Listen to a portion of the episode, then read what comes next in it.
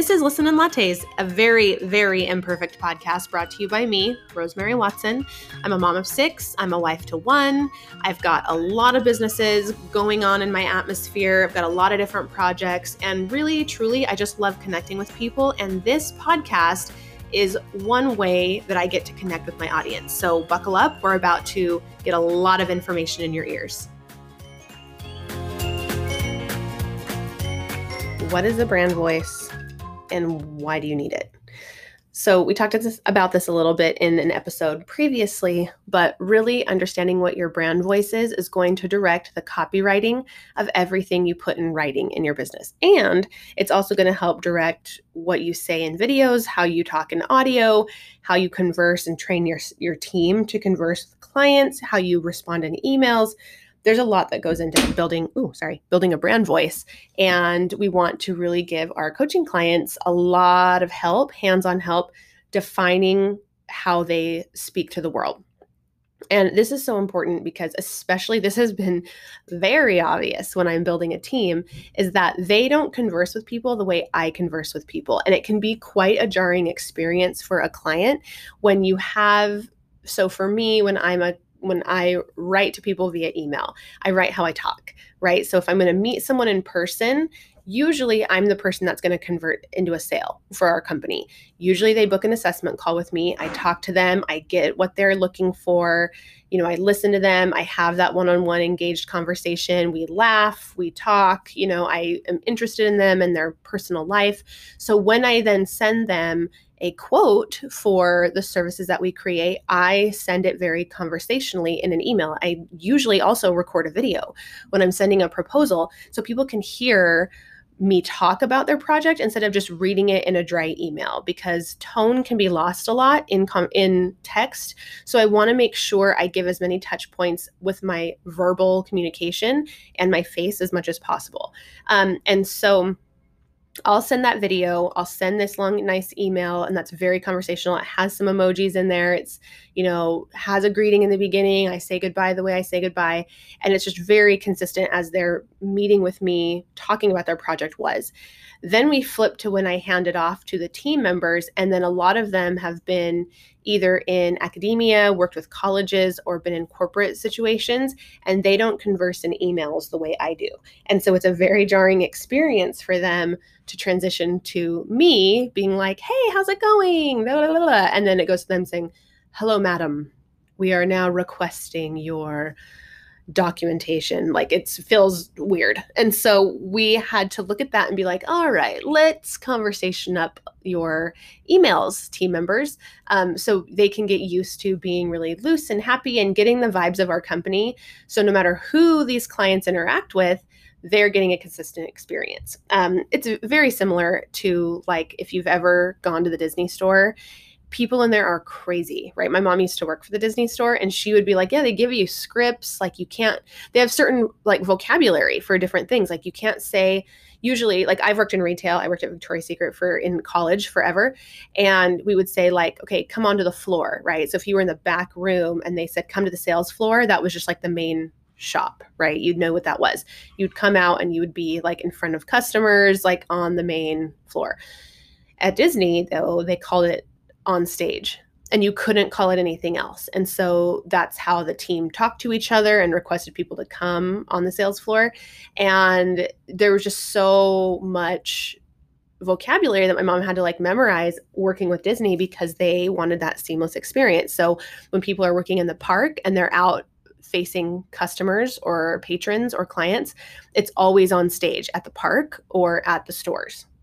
So, having that really clear, consistent vocabulary and the way you talk to clients, the way you talk to each other as a team, that provides that consistency in brand voice and it creates that dependability so they know what to expect when they come to you every single time, whether it's online or it's in person. It's all going to be the same vibes. You never want to surprise people. You want them to know from the first interaction with you how it's going to be the whole way through. And so, again, even if you're a one woman show, why not like set yourself up for success? And so, when you are ready to hand off tasks, This is also very apparent when you hire someone on for social media because the way you talk isn't the way they talk. And usually, when they're creating social media content for you, they're going to talk the way they think you talk or the way they talk. And that's not what is going to build that consistency. So you want to make sure that there are clear guidelines when you're handing off writing for your brand. Um, and again, there's so many places that you write and interact and engage and communicate with people via email. So we have um, an email CRM, a client relationship manager called Honeybook, where we get inquiries in. We're able to respond to them via email in that program. We're able to send them proposals and quotes and invoices from that program as well. But it also allows us, Honeybook, to create templates. So whenever someone asks a specific question, if it's something that someone's asked more than three times, we then create a template for it. So we have a missed deadline template because quite frankly we're humans and there's template there's deadlines that have been missed. So we have a template in there that says exactly how we talk as a brand.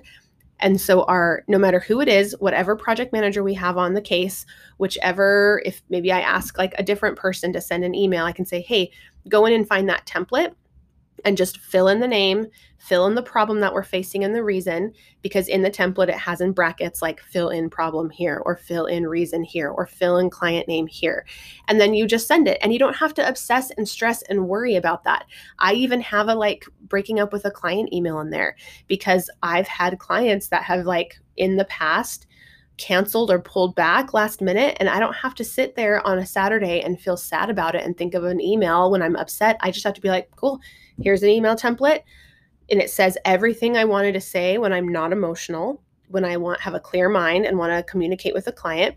I just have to fill in all the things that are missing and send it right off because I've pre-decided all of that.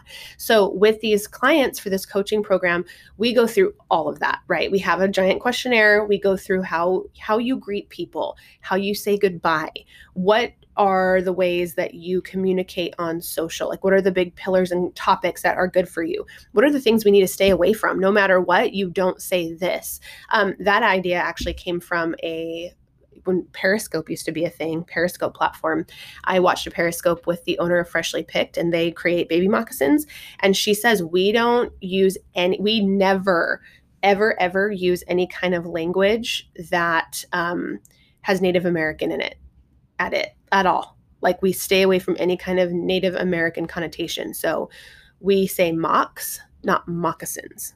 Like they really were clear that they wanted to keep like um, that like cultural influence as minimal as possible because they didn't want to offend anybody, to be honest. So that was really interesting as they had a whole guidebook of like, we do not say these things. And um, doing that with your brand voice of like, this is how we do not talk to people making sure that's clear is just as important as saying how we do. Um, and then I think, too, something to remember is that you not only want to do it in like one to one client interaction, but you want to have these ideas when you create newsletters or like email broadcasts to multiple people, what the language is going to be for those things, especially when you do sales emails or nurture emails, they can get repetitive. And you want to make sure you're mixing up greetings, you're mixing up subject lines, you're mixing up the copy in there. Um, we have clients that have asked us to promote like events for them, right? And they've come up to us and been like, hey, the event's this day, here's this, invite people to it. And I have to ask, like, okay, we need more copy than this, and we need to know how you're going to talk about the event because you're going to be approached in your brick and mortar space about the event people are going to ask you and you're going to respond to them. But all we have is here's the date. Here's how to sign up. We need more context with that and we need to know how you talk about it. So they're not just getting 10 emails from us over a period of 3 weeks that say the same thing. It's just going to feel like spam. We want each email to feel like an actual message and a conversation because you wouldn't be this repetitive robot in person. You want to interact with them the way you interact with them in person the exact same online. So that's just all things that you need to think about when you're creating a brand voice guide to take you along every interaction with the clients